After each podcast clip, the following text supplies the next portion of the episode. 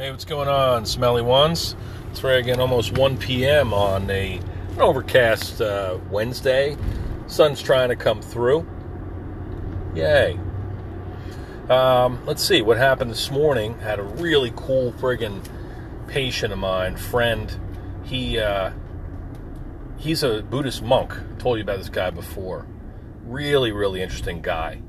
And uh, you know, I asked him how things are going. He said, uh, you know, we finally got all the paint stripped off the house, and uh, that's good because now they're going to get it, get that color on it. And he's been doing it for like a, a, year, trying to get this job done. He bought all these contraptions that are supposed to strip the paint off, uh, melt it off, uh, mechanically remove it, and essentially then got a uh, this abrasive disc on an angle grinder that he utilized. Anyway, that's done. He's talking about some mundane things that we all have on our minds, home improvement things, etc., etc.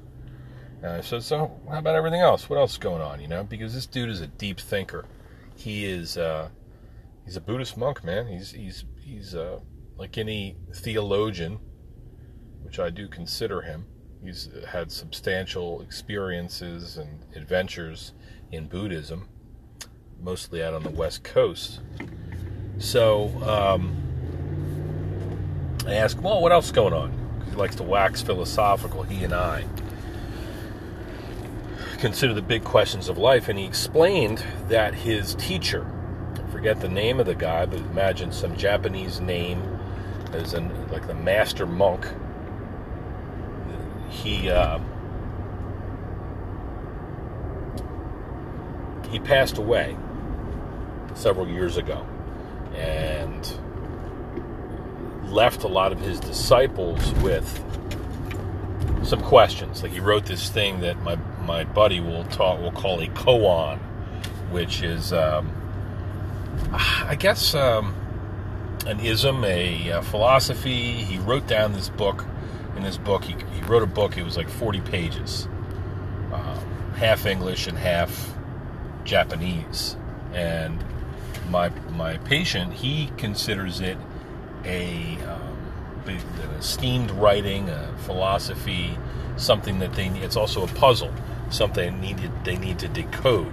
He said when he talks amongst his uh, when he talks with his peers, other esteemed monks, that they all kind of unanimously agree that this is really a kind of puzzle and he's trying to decode it. And I, I thought for a moment, wow, how cool! Like your your sensei, your teacher, left you with something. Uh, his last work was this book that he, he now need to is open to your interpretation, and you need to. He's going out to a conference, my buddy. Call him Guido. This is his spiritual name, Guido going to go out to this conference in California, and this is one of the things that they're going to discuss. Essentially, how to succeed this guy, this teacher that they all had, and how do you become this person, or not replace him?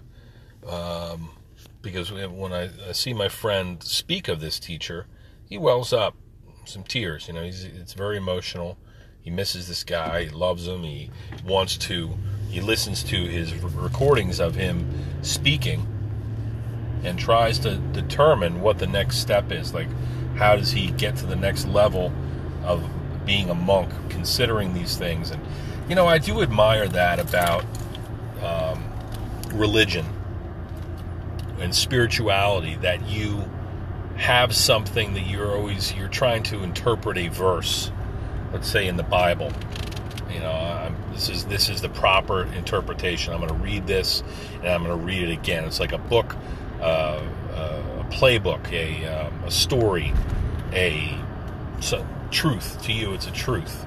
It's reality, right? And you have to try to continually drive home the lessons, extract the lessons, all the good stuff that you can, and make sense of it and use it for your life and and you know recommend it to others, etc. I think it's very beautiful in that way, and um, so he told me about this, this his teacher's book that he's trying to interpret.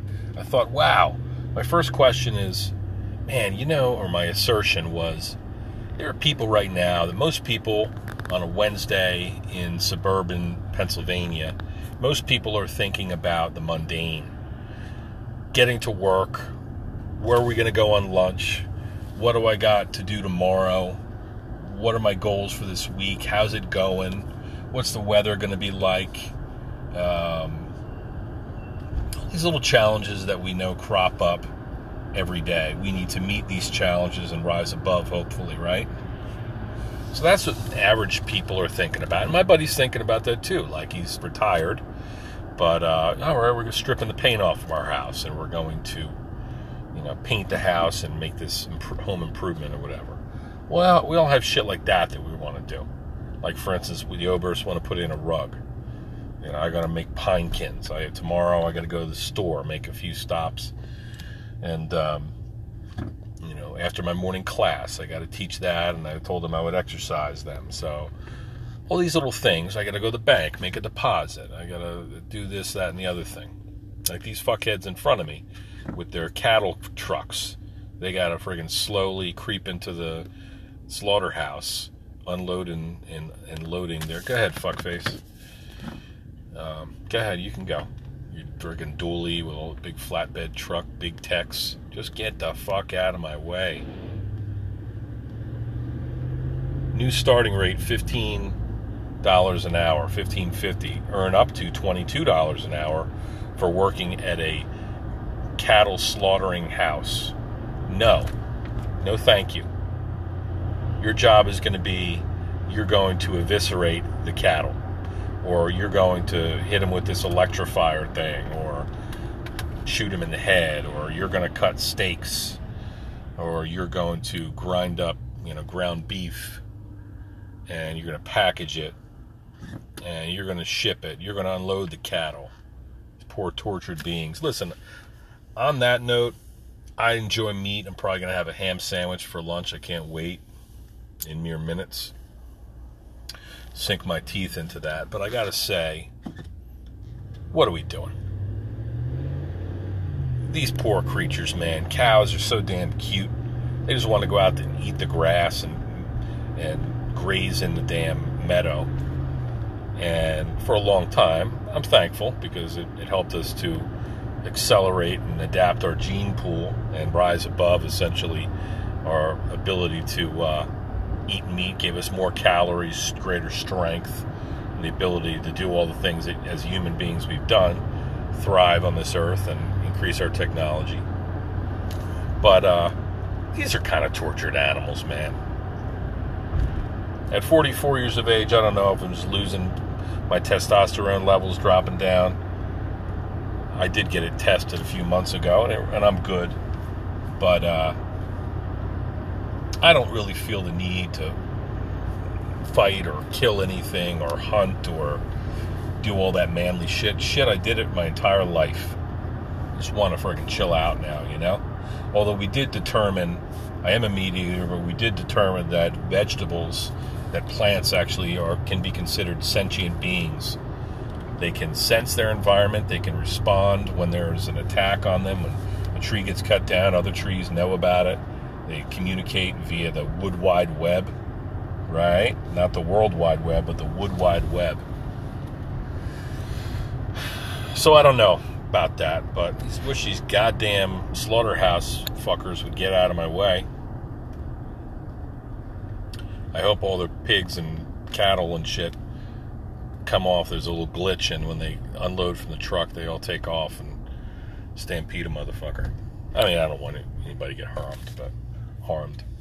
So, uh, so there's that little aside. But here I'm a few minutes from the from the house, gonna get my lunch. Back to my buddy, the Buddhist monk, interpreting the koan of his teacher. It brought to mind one of my favorite movies, Revenge of the Nerds, Nerds in Paradise, where they go down to Florida, I think, to for um, spring break. So now they're staying at a place called the Hotel Coral Essex, but a few of the neon lights have blinked out.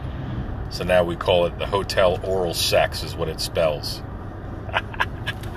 and all the nerds, you know, are there. You got freaking Takashi and Booger, and uh, then you got um, uh, Ogre, one of the Alpha Betas, the Jocks, and Stan Gable, the um, fucking guy who uh, is like the chief Alpha Beta bully. I think this is the episode where book where Ogre jumps ship and becomes a nerd. It's pretty good. So anyway, what comes to mind on the Buddhist monk, and I sh- uh, front, and I hand, I uh, shared this with my buddy today because he, he told me about the uh, his buddy, and I said I have so much respect for for what you're talking about, but this is a funny thing. It'll kind of lift our mood a little bit and make us laugh. And uh, it's in this Nerds Nerds in Paradise show where Booger is walking down the hallway at the hotel they're staying at, the Hotel Coral Essex, Hotel Oral Sex, and there's a door open, and this guy is, is Asian man is sitting in lotus position. He's got a Fu Manchu mustache. He's dressed like a master or a sensei of some sort. And of course, he's in there and he's he's being vulgar and I think he maybe burps or something. And Booger comes in and he's his eyes are wide and it's apparent like he's in the presence of greatness. And so he senses that this guy could be his his teacher, his his master. And so he takes a drink out of a beer and burps. He's like, finishes up her, his burp. Powerful, but a short burp. And then the master, he kind of does a little side eye and a smile.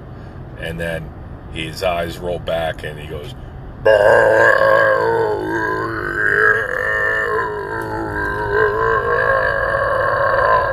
and burps for like five minutes. He's smoking a cigarette. The fucking ash is like three inches long. And Booger is humbled. And he says, Master. Later on, he says, uh, you know, because he, he, there's a fly buzzing around the master, and he he he spits and kills it. Booger says, "Master, and he goes, he's teaching Booger now. He says, To truly Hakalugi, one must not retrieve phlegm from throat, but phlegm from soul. that was fucking awesome cinema, you know. I tell you, I haven't watched movies so seriously, like, and um, incorporated these these excerpts into my life for a long time. It's like there was a period that I could watch movies and that I spent my time doing it, catching this new flick or whatever. But then you have kids and a family and jobs, and busy, busy. You don't even do that as much anymore, you know? So maybe I'll start watching movies and look for some cheesy comedies so that my kids can have these stories and uh, excerpts that they, they can reflect upon I was also thinking about the other day uh, police academy. And I sent somebody a, a clip this morning. She said she hurt her back. She needs to come in. And I sent her the. Uh, she said she bent over to try to change the litter box, and she hurt her back. So I, what came to mind was the scene in Police Academy One, where Mahoney goes to meet his uh, partner, and he's this big fat guy in a fucking hovel of a of a apartment, and he's eating his. Uh, they're eating uh, cereal, and Mahoney's like, "Oh, what's that? What is this? You know, Cheerios? Oh, it's lumpy." He goes, "Rusty, if I tell you once, I'll tell you a thousand times. The litter box, Rusty, the litter box." He was eating the turd. Get it? They were using the cereal. Cats were using the cereal as fucking uh, a litter box.